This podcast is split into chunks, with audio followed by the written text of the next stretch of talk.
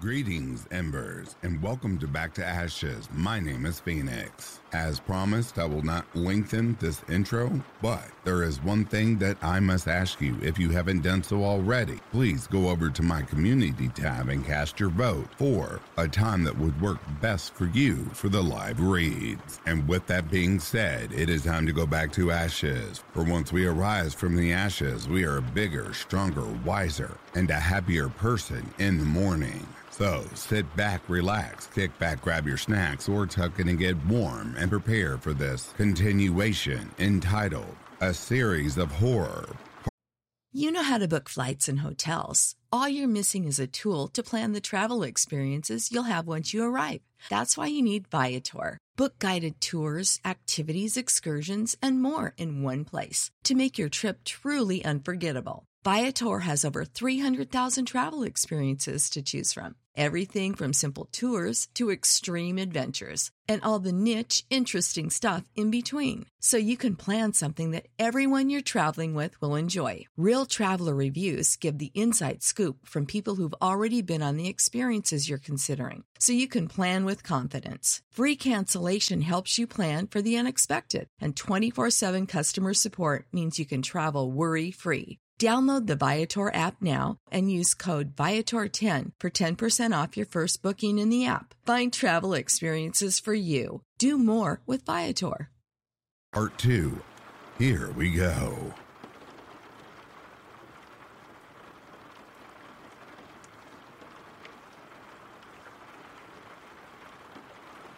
I was a captive god for nearly a decade. You'll have to bear with me while I tell my story. So much of it is written with the hazy recollections of someone who was in captivity.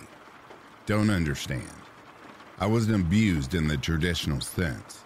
I was well kept, I was well fed, and I really wanted for nothing except my freedom. It all started one day when I visited my new therapist. Dr. McAllister had been recommended by a friend of mine. He said that he was very good and that he had helped him get through a lot of the issues he had with his mother and discover some things about his sexuality. He put you under and put you in touch with your real self, and that was how he overcame a lot of your issues. It all sounded great to me. I'd been having trouble sleeping and was looking for the same way to get the sleep I needed to function. My insomnia would sometimes last for days, and it was starting to affect my life. So I made an appointment, and two weeks later, I was lying on his couch listening to Dr. McAllister count down from 10 as he put me in a suggestive trance. It was very sudden, like blinking, but everything changed after that trance. When I came out, just as suddenly, Dr. McAllister looked strange, and I asked if something had happened. Strange may not be descriptive enough. He looked somehow enraptured, enlightened, utterly worshipful. You. you spoke to me about things that you couldn't possibly have known. You. you spoke to me about some things that you couldn't possibly have known. You talked to me about my childhood. You helped me get over the death of my mother. You helped me more in this long hour session than I have ever hoped anyone could. I wasn't sure what he was talking about, but when he gripped my hand, his eyes shone with the light of a zealot. I need more. Please let me put you back under so I can discover more. I pulled away from him and took a huge step back. What the hell was he talking about? I'd come here for help, but suddenly he wanted me to help him. I had to get out of here. I had to leave now. McAllister tried to stop me, but I was out the door before he could say much, much more than stop. I didn't sleep well that night either, and it became a real problem. Sometimes I would lay in my bed and swear I heard whispers, but I put it off as auditory hallucinations. I hadn't slept well for the past three weeks, and I knew it was starting to catch up to me. When I would force myself out of the house for work or to run errands, I could swear I felt someone watching me. But they always would be gone when I turned to look at them. It never happened in my house, always when I was out and about, and the paranoia on top of the sleep deprivation was slowly eroding my sanity. So when I heard someone open a window in my living room one night, I rolled over. Just thought it was me having paranoid hallucinations. Turns out, it hadn't been a hallucination. When I heard someone open the bedroom door, I rolled over and found Dr. McAllister standing there watching me. He looked like he hadn't been sleeping well either, and his eyes looked crazed as we stood there looking at each other. He wasn't sure if he was real or not, but when he lunged at me, I curled into a ball and cried out for him to stop. He didn't attack me, though, didn't hurt me at all, though I now wished he had killed me right there. Instead, he just slipped a needle into my arm, and as I watched his thumb push down the plunger, I felt waves of warm and inviting sleep roll through me. I woke up in a finished basement, the lights turned down low, strapped to a chair as Dr. McAllister made sure my bindings were comfortable. I struggled, my limbs heavy and uncoordinated, but he held up a fresh needle and told me that if I didn't calm down, he was going to put me out again.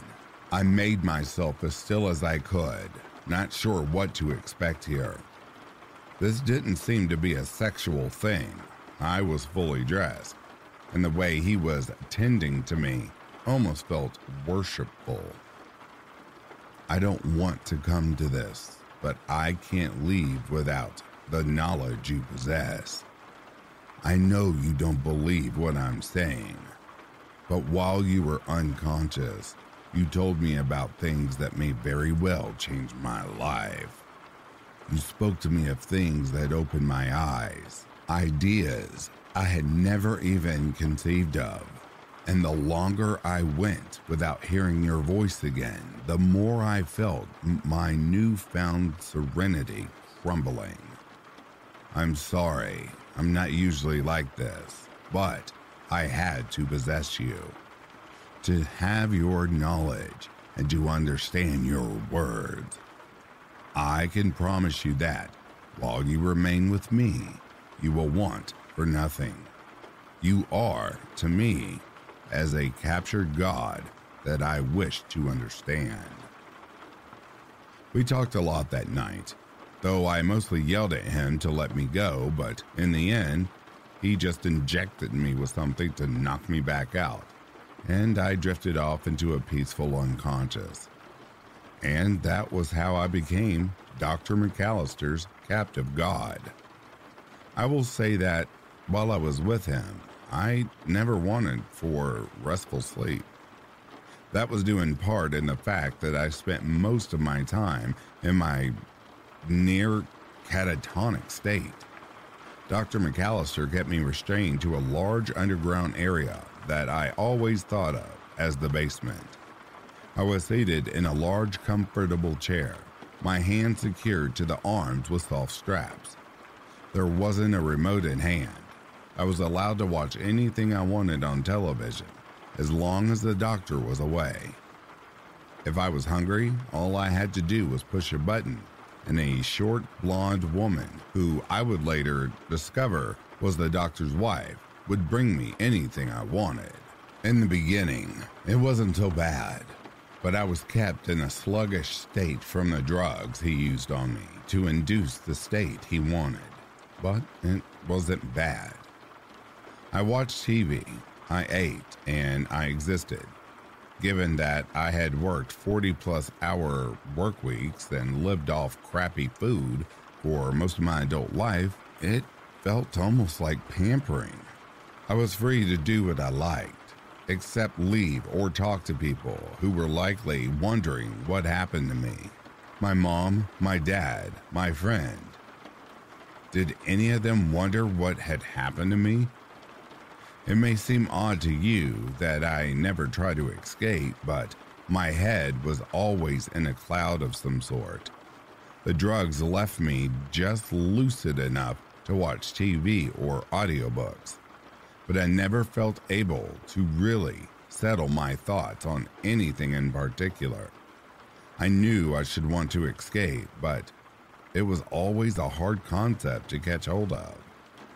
Those days were the good old days, back when Dr. McAllister was still operating his practice. That was when McAllister was still pretending to have a normal life. He would come down in the evenings and talk to me, just telling me his problems and asking me to sleep. He would ask me about stocks or bonds, the housing market, business ideas, patents, and inventions, and I would try my best to direct him in the way he wanted. I wasn't sure what he wanted. My head was too foggy most of the time to make any sense of it. But I would try my best to help him out without the need to be placed into an unconscious state. We'd talk for hours, everything from the state of his marriage, the depraved childhood he had lived through, the future of psychology, and even the condition of his soul. I didn't always want to hear what he had to say, but I understood that it didn't really matter what I wanted. It didn't seem to matter anyway. He would talk for hours, but the end result was always a needle in my arm or my neck and several hours of blissful unconsciousness. I remember little from these periods of blackout, unfortunately. But sometimes I would go to a dark place and just hang suspended in the murk. Things would whisper to me there, tell me things I couldn't understand, and I was powerless to stop them. This happened very rarely, but it was still too often for my tastes. I don't know what I said to Dr. McAllister in those times, but there was always a drastic change when I came back to myself. It wasn't always for the better either. Once I came back to myself and felt something wet in my lap, I glanced down, which was difficult because my head was strapped to the headrest, and found that someone had thrown a head onto my lap. I flinched away from it as my soggy brain finally clicked it all together. But it was a little more than a shudder in my current state. The head had wispy gray hair, a pair of broken glasses hanging across the face from one ear to the other, and a nose full of broken veins from a lifetime of drinking. I didn't recognize it, but as it soaked the pants of my pajamas, I didn't feel like it was familiar somehow. Dr. McAllister was sitting across from me, looking expectantly at the gift he had literally dropped in my lap. And I looked at him with confusion as I asked why he had done this. You told me to, he said, a little shocked. You said if I meant to truly get over the cruelty and abuse that my father had given me, that I had to destroy the icon of my father within myself so I did. I told him that I wanted to meet so we could discuss our past and reconcile. I waited for him to turn around and I bashed his head in with a hammer, choking him to death as he lay twitching on the floor. Then I took the body and disposed of it, cutting the head off so I could show you that I had followed instructions. You were so wise so correct, and I am your loyal disciple. I started screaming, mindless, gibbering noise, but he just bowed to me. And when the head hit the ground next to him, he didn't even flinch. That was my first inclination that the things I was saying in my sleep might be used in ways I had never considered. After that, he started bringing people down to see me. At first, it was his wife, the blonde woman who had been feeding me. She looked skeptical as she approached, content to her husband's secrets, but unsure of joining him in this new experiment. I knew from our talks that he was afraid she would leave him, but enjoyed the financial stability of their marriage. He stuck me with the needle as she sat a few feet away, and when I came to, she was bowing and crying, and she thanked me for helping her see the truth. My husband was right. You are truly a god. I was wrong to ever doubt him, or you. After that, it was friends and colleagues. They all seemed confused when he introduced them to me, calling me his god of knowledge, and some of them laughed, thinking it was a joke. They would sit and talk to me, listening to my answers and looking at McAllister as if to say, Is this some kind of elaborate prank?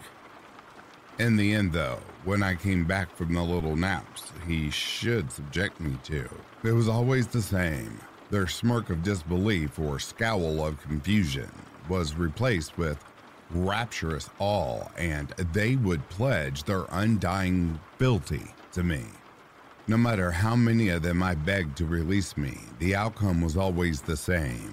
Over time, a religion of sorts began to form. Over time, McAllister drew in his cult. It was only a few at first, five or ten, but it began to grow in a sizable flock. The followers began to take care of me, washing and feeding, seeing to my every whim except the most important. I would ask them to release me, beg them to let me go, but it was always interpreted as a test of some sort.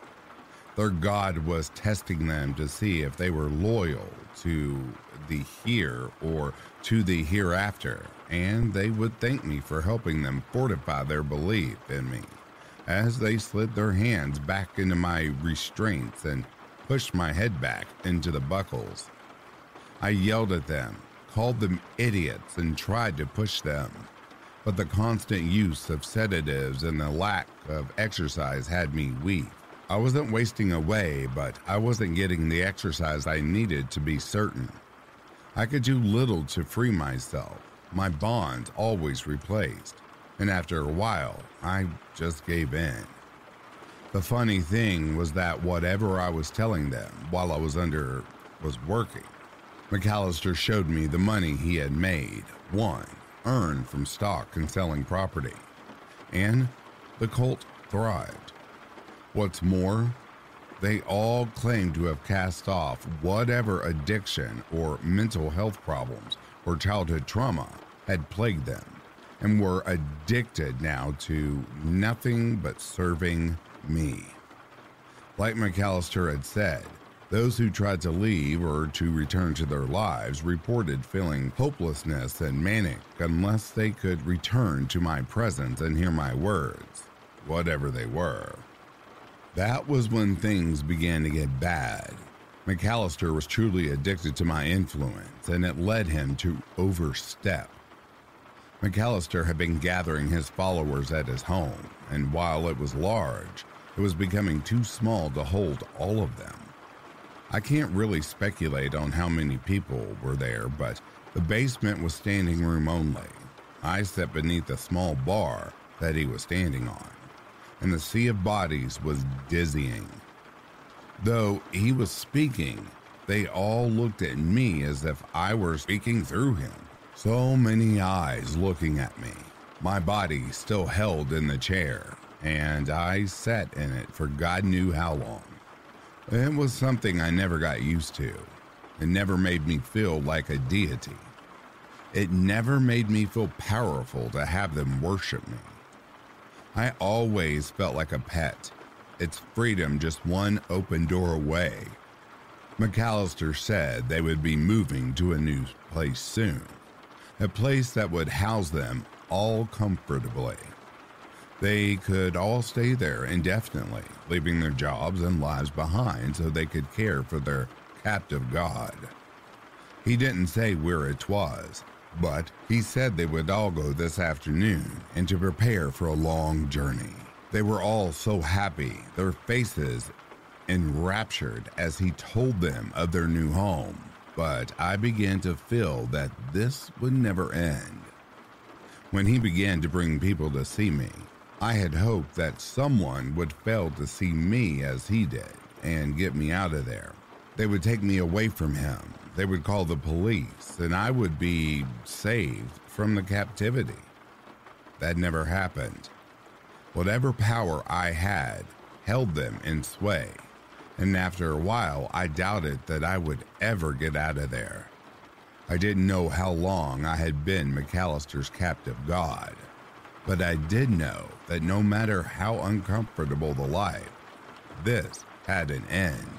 I decided then that if they weren't going to get me out, I would have to do it myself. Strangely, my chance came that very day. They had all left me so they could prepare. And as I sat in the shadowy basement, I realized that my wrist strap was undone. This had never happened before, and for a moment I wasn't sure what to do. It took all the energy I had to focus enough to get that hand to undo the other strap. When I bent down to undo my legs, the effort seemed to take years. My mind was like unraveled yarn, and it was hard to focus on any particular task. When the bands came off my legs, I got shakily to my feet before bending to rub some life into them. They were prickly from lack of use, and I took shaky steps as I made for the stairs. I got to the top before I was discovered. I peeked through the door and into the barren kitchen beyond. The cupboards were empty, the countertops clean, and I could tell that this room was already been cleaned out for the move. I had just decided to take a step out and make for the back door when someone walked into the kitchen and saw me. They called for McAllister, waiting for me as they insisted I return to my chair. I pushed at them, telling them to get out of my way, but as I lunged for the back door, I heard others coming in to stop me. I made it to the backyard, squinting as the sun hit my eyes, but found it fenced with tall wooden boards. I was grabbed then by my hands, and when someone slipped me a needle into my neck, I looked back to see McAllister instructing them to get me to the car. I came to sometime later, and I was laying in an elaborate bed, my hand cuffed to the frame. That began the worst part of my confinement, though it was thankfully the end of it. After that, the drugging became worse. McAllister and his inner circle kept me in a near constant catatonic state. The drugs he used were no longer just injected and they began to experiment with other substances. The documents they were found later said they received different outcomes with different kinds of drugs being used, and they often sat around and drank or laughed as I came in and out of reality. I was aware of nothing in those times, a ship drifting out on sea at the time. I could have been with them for six days, six months, I don't know. I could have spent decades under their control for all I know, but to me, time was only islands glimpsed from afar. I didn't see many people in that time, just the five or so who were McAllister's inner circle, but these men always spoke as if they were doing very well. Often, there was cigar smoke around my bed, the smell of expensive liquor, and always the low murmur of talk as they waited for me to tell them what else they might do to gain more power. I had become their oracle, their captive god, as opposed to a revered deity, and they threatened to use me up. These are the times I remember the least about, except for the end. I spent a lot of my days in a black stupor, and the more they experimented, the more often I was back in the black place. When I came back from these trances, I noticed a change in my captor. Gone were the shining eyes of the enraptured. Disappeared were the weeping orbs of the enlightened. They were replaced by the flinty eyes of the zealot, and I was afraid that he might break his promise. He looked angry, but also resolved. Whatever I had told him weighed heavily on him, but I wouldn't understand the burden for a while yet. Not till the day it all came to an end. I came to one afternoon to find an intrusive light leaking into my dark chamber. They had always kept me in this persistently dark room, but now the door was open, and something was laying in it. On the floor, there were others, none of them moving, and I was confused by their sudden stillness. Was this something new? Were they sleeping or were they. Ugh. I tried to put the thought out of my mind they couldn't be dead. I reminded myself as I shook my chains. If they were all dead, then who would free me so I couldn't die here too? I did as you said, came a monotone voice, and I jumped as I realized one of the slumped forms had only been praying. It was McAllister, and he looked wild. His salt and pepper hair was sticking up at odd angles, and his face was splattered with blood. His shirt was soaked in something, and it hung on him like a wet sack. He appeared to be praying, but as something clicked in his shaking hands, I saw that he had a gun. I was afraid that he would shoot me too for half a second, but as he put it under his chin, I became even more afraid that he would use it on himself. I have risen as high as I can. You will dictate that I must shed my vehicle to rise any higher.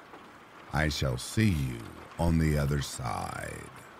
His blood made a crimson line across my face as the gun went off, and suddenly my fear was realized. I was alone. Luckily for me, someone heard the gunshot. I would lay in that bed for two days before the FBI came to investigate the compound.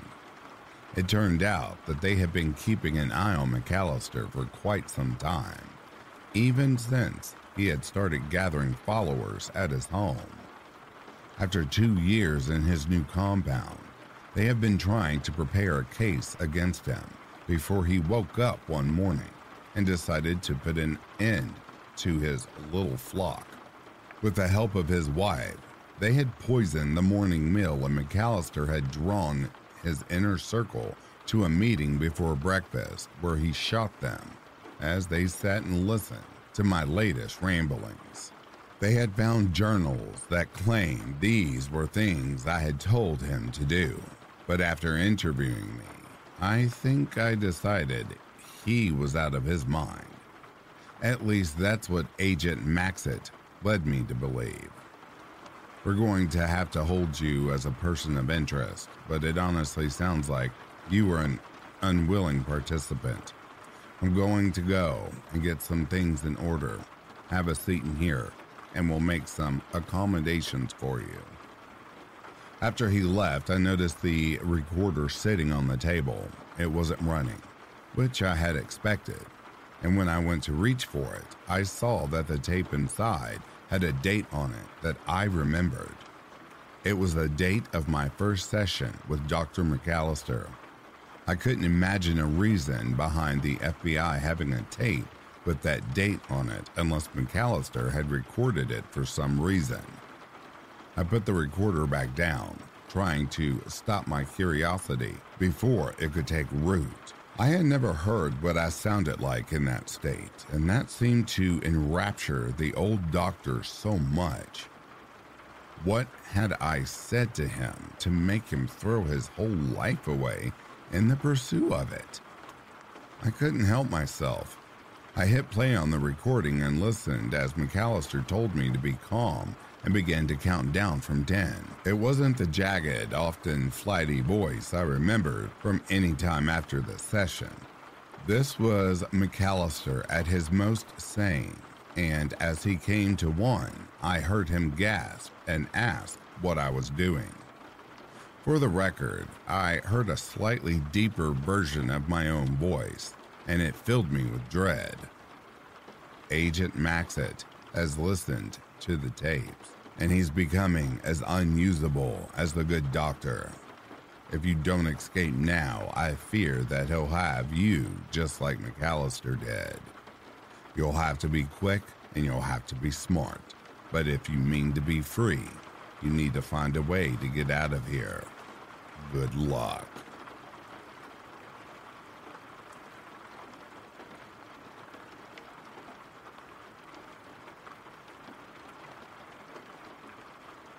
The Ghost Grass Hermit. I'm an avid hiker, always have been, but I may have to rethink the way I hike after this incident. I've done a lot of hiking in my time, hiking the Appalachian Trail, backpacking through Europe. I've hiked trails on the Mexican borders and watched the lights of coyotes as they came to drop their cargo. And in that time, I've never really felt like I was in danger. I had some close calls, don't get me wrong, but at no time did I ever wonder if I was going to live through these times or not. My last hike was the exception to that. I was hiking in the Midwest when I came across the most beautiful place I had ever seen. I can't say exactly where I was. I didn't really have a destination in mind, but I was somewhere near the Kansas and Oklahoma border. What I was doing could easily have been classified as vagrancy, but I had the appropriate credentials so that any big bellied Midwestern cop who stopped me knew I was out here shooting photos for Nature World, a magazine that had requested some travel shots. It was pretty cool to get paid for what was essentially professional homelessness. And when I stumbled upon the little dell and saw the grass field, I knew I had found my photo op. The grass sat at the bottom of the little dip, and I thought at first that I had found a bog or marsh. When the ground turned out to be solid, I made my careful way through it as I basked in the smell of wild hay and timothy. It was tall, the tips coming up over my head, and I let my hands slide deliciously over the stalks as I walked through them. I was careful to keep my eyes peeled for snakes or any of the various biting or stinging insects that made a place like this their home. But I heard little beyond rustles as the residents took their leave of me. It was peaceful in the grass, and I lay down amidst it as I breathed in the heavy aroma. I blinked a little longer than I meant to, I guess, because when I opened my eyes again, it was nearly pitch black. I sat up, not sure what had happened.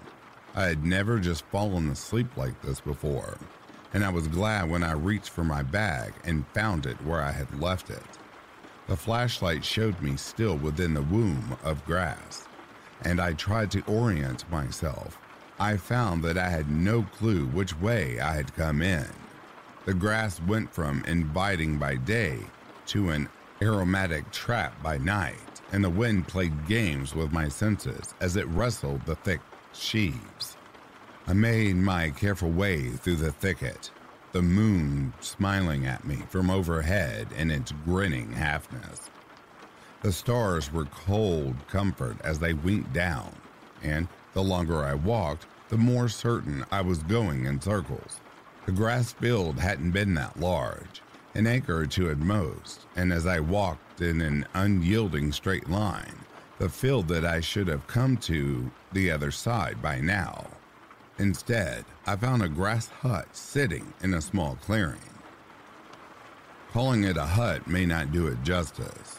It was a woven grass dome about 10 feet by 10 feet, The bands of grass expertly pushed through to create a curved dwelling that was likely to be dry. I could see smoke coming from the center and assumed that there must be a little fire hole carved into it. The inside glowed slightly, like a furnace that's getting ready to go out, and the whole thing sat amidst grass that had been trampled flat.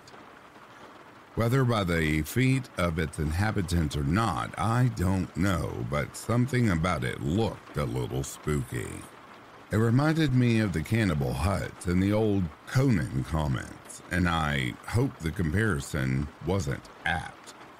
Get yourself lost, son. I jumped a foot and nearly dropped my flashlight, turning to see a hunched figure about five feet to my left. It was impossible to tell if it was a man or a woman, and its voice sounded ancient but not threatening. It was hardly four feet tall in its hunched, upright state, and it looked to be wearing a very old blanket in the fashion of a Mexican peasant in Western novel. The sleeves hung over his old arms like a wizard's robe, and the feet that poked from beneath looked to be covered in woven grass sandals.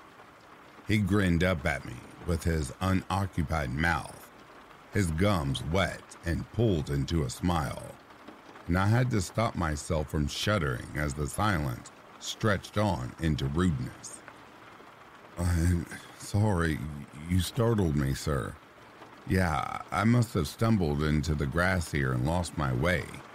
Any idea how I can get out?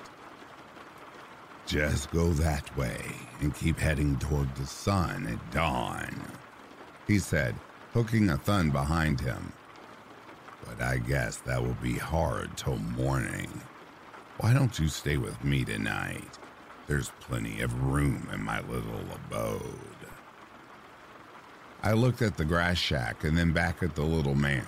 He had startled me, but I decided there probably wasn't any harm in him. I agreed, and when he pressed on the side of the grass hut, I realized there was a door set expertly inside the side of the hut. I had to marvel at the little creature's ingenuity as he showed me in.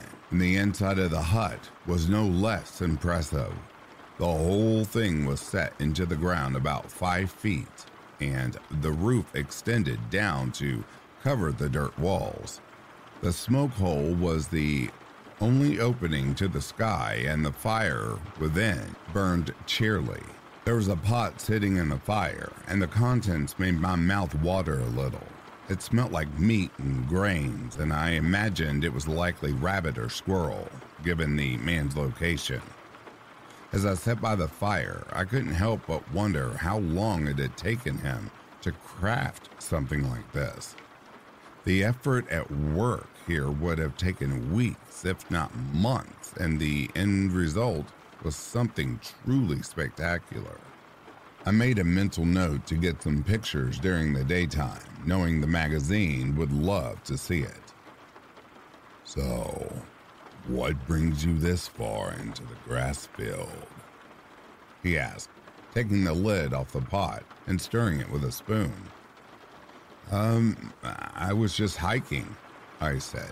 The warm interior made me feel sleepy all over again. I um I take pictures for magazines and write travel articles, and I sort of stumbled across your field on my way between places. The man ladled some of the pot's contents into a bowl, and as he handed it to me, I was amazed to see that it was also made of woven grass. He lifted a gourd jug to his lips and sipped before picking up his own bowl. And when he offered it to me, I found it was full of spring water. The bowl was full of stew, and the meat went well with the roots and things he had mixed with it. It was a little bland but filling. He seemed to chew over what I had said as much as the meal. Taking pictures, eh? He finally said the words a little muffled as he chewed at the gristle.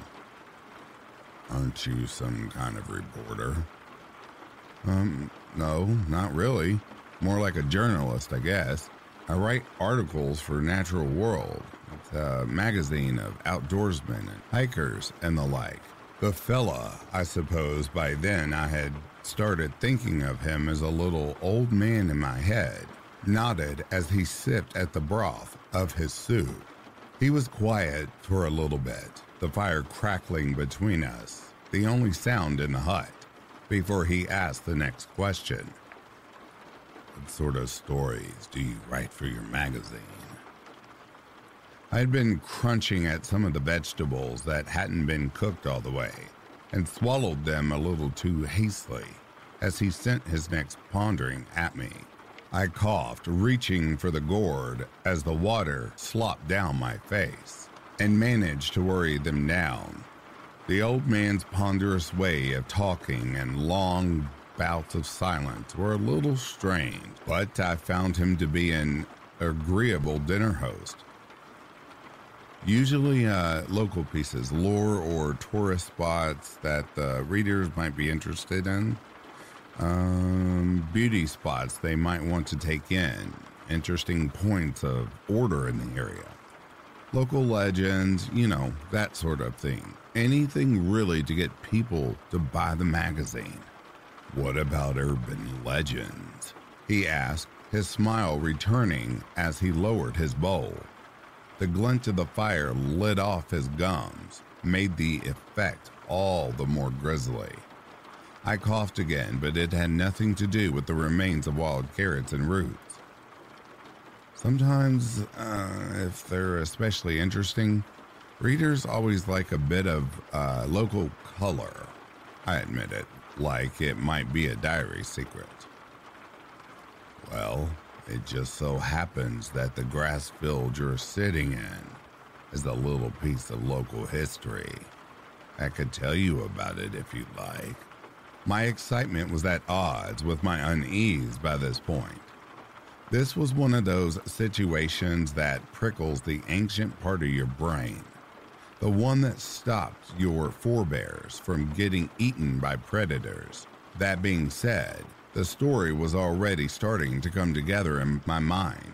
Sitting in an honest to God hut and hearing a story by firelight by a native was the sort of thing urban legends were made of. To be living one was a once in a lifetime opportunity and not one that I was going to pass up. My editor was going to absolutely have a fit when I sent him this, and I could hardly smell the bonus check. Uh, uh, sure, I, I'd love to. You don't mind if I use it for a story, do you? I'd be delighted, the old man said. And when he leaned forward, his wrinkled old face looked like a jack o' lantern in the dancing firelight. The hut took on a shadowy cast as his head blocked most of the light, and the effect was impressive. This field was once called Fairy's Rest. It was said that on summer nights you could see the fireflies dancing through the stalks, and the travelers who witnessed it thought they must be fairies holding a revel.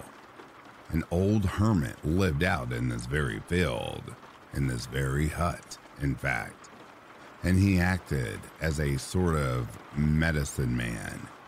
He brewed cures for most things, helped people who needed tonics and tinctures, and was well loved in the community. Some people said he was a warlock, a trickster who was in league with Satan, but the locals knew him to be a fine enough sort and generally left him to his own pursuits. I found myself leaning in a little as he spoke, the smoke stinging my eyes some as it wafted up from the crackling depths of the fire. The little town of Maverick got a new preacher man one spring, and that was when the trouble started. The new preacher was one of those fire and brimstone sorts, a Suffer not a witch to live. Disciples who had set his sights on the old hermit for some reason. He chastised the people of Maverick, asking how they could claim to be godly while allowing an agent of Satan to live in their midst. He told them that God would surely punish them for their inaction if they continued to let him live so close to their town. But the people were not so quickly to act.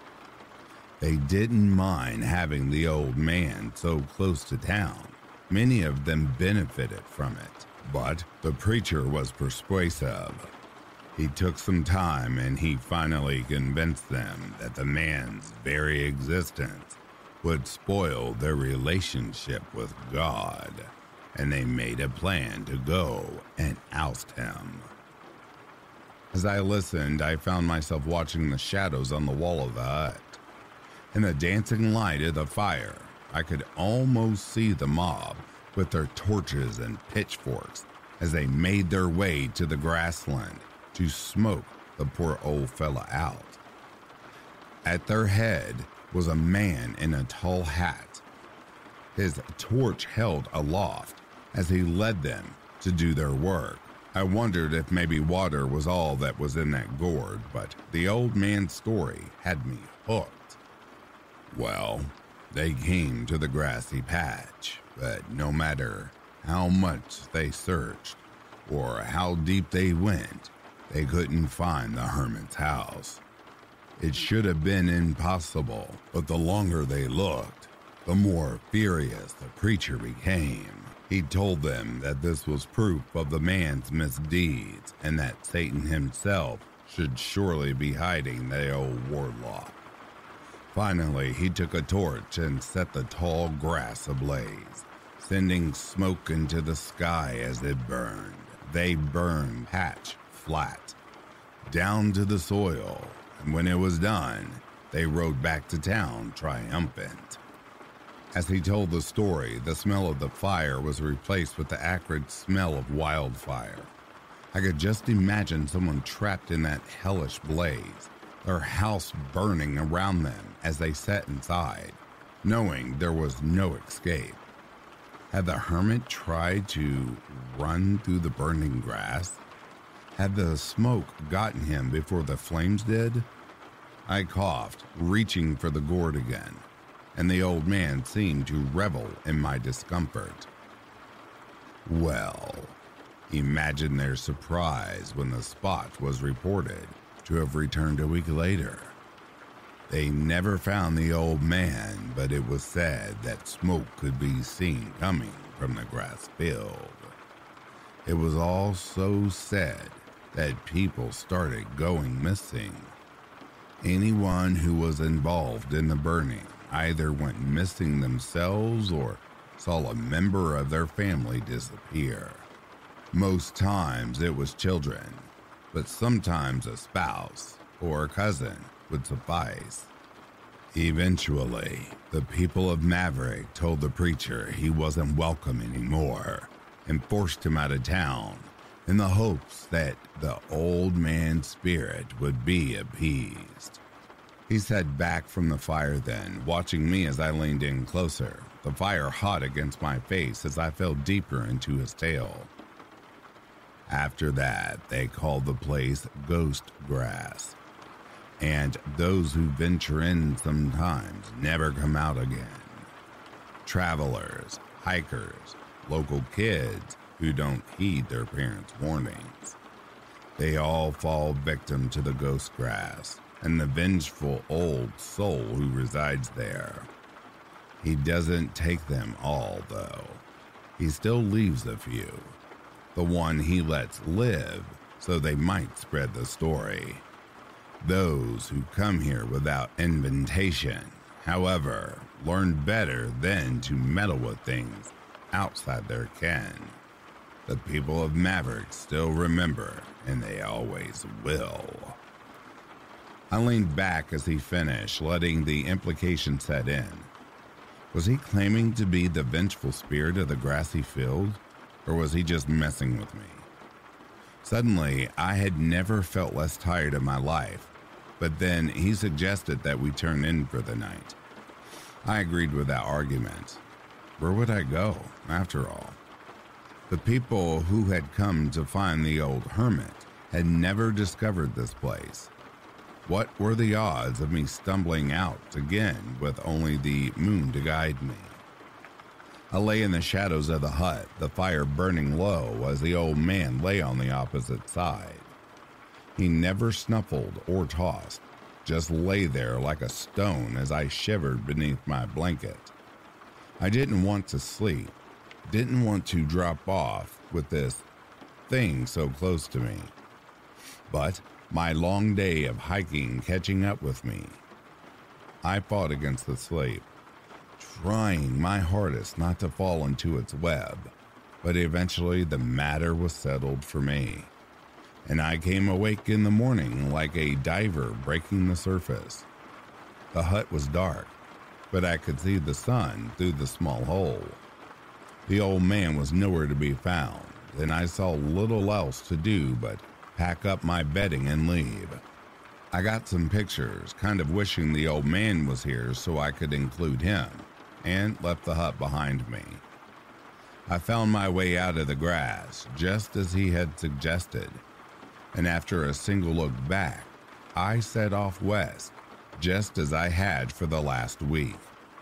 The woods were behind me, and the flatland I found myself in was dotted with farms and fences, crops and cattle, and a dark snake that stretched its way across the ground as far as the eye could see. The road appeared once a broken hill, and I followed it for most of the day. I saw a sign around noon that told me Maverick was two miles up the road, and when the outskirts came into view, I was glad to be back in civilization. I stopped at a local diner to write this down and send it to my editor, wanting to get it all while it was still fresh. I don't know why I was worried about missing a detail because I don't think any of the night before would ever leave my mind. The people of Maverick are very familiar with the grasslands and the legends that surrounded them. The woman at the desert flower dinner where I sit now, shuddered when I told her about the night I had had. She said I was lucky to be alive, luckier than Billy Register and his friends, at least. When I heard who they were, she pointed to a bulletin board by the door. There hung three missing persons posters bearing the faces of three high school kids that had recently gone missing. Thinking about what meat might have been in that pot I ate from makes my stomach flip. But I suppose it's too late for regrets now. So, if you find yourself traveling the footpaths of Oklahoma and you come across a field of tall, lush grass, be very careful. They might hang your missing poster on the board next, should you become the next victim of the ghost grass hermit.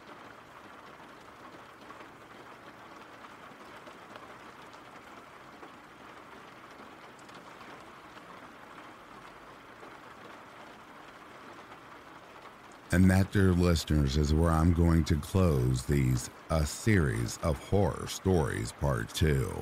If you are sleeping, I hope Slumberland is treating you comfortably. If you're awake, I hope you've enjoyed these selections. Until next time, please take care of yourselves. I'll be reading to you soon. Have yourself a good morning, a good afternoon, or good evening. Peace, love, and light to you all.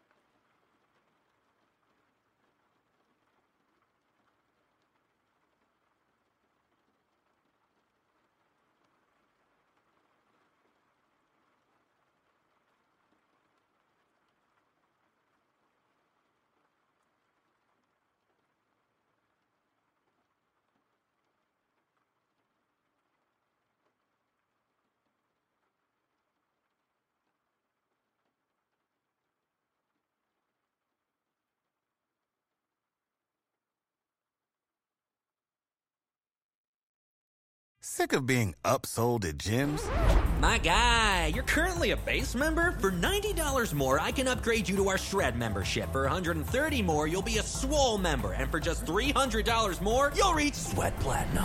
At Planet Fitness, you'll get energy without the upsell. Never pushy, always free fitness training and equipment for every workout. It's fitness that fits your budget.